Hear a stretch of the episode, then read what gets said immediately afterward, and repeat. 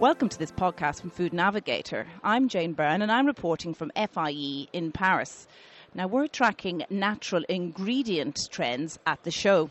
And I caught up with Dennis Reinders, business line manager for yeast extracts at DSM. Dennis, uh, DSM has just launched Maxavor uh, All Natural. Can you tell me about the trigger for this particular range's development? Per 21st of January 2011, uh, new flavor legislation has come into force.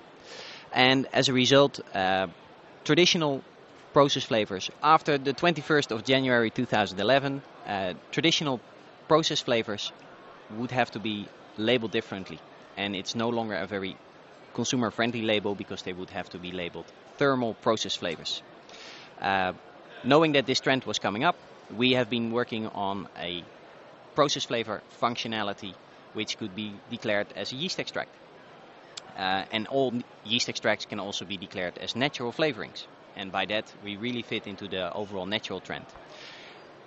A good example is, for example, L-cysteine, uh, a key uh, ingredient, a key amino acid that uh, builds chicken flavor. And what we have been doing is we've been working on yeast in order to create the right amino acid uh, profile that in combination with our reaction flavor technology creates a natural chicken flavor.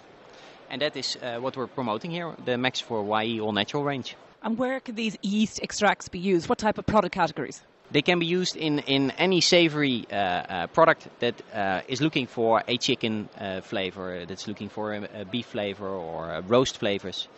Uh, so that's meat, it's uh, soups, it's sauces, uh, barbecue sauces, uh, you, yeah, you name it. Uh, you can use our products everywhere.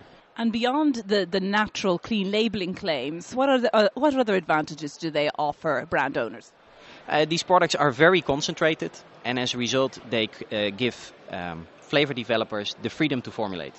So we are not bringing uh, a lot of salt with our products. They are low salt, very concentrated and natural, really fitting all the trends at the moment. So do they allow a significant reduction in salt? Absolutely. Uh, traditionally, these flavors would have about 40% of salt, and these products are less than 10% salt. Okay, thank you, Dennis. This has been Jane Byrne reporting for Food Navigator at FIE in Paris.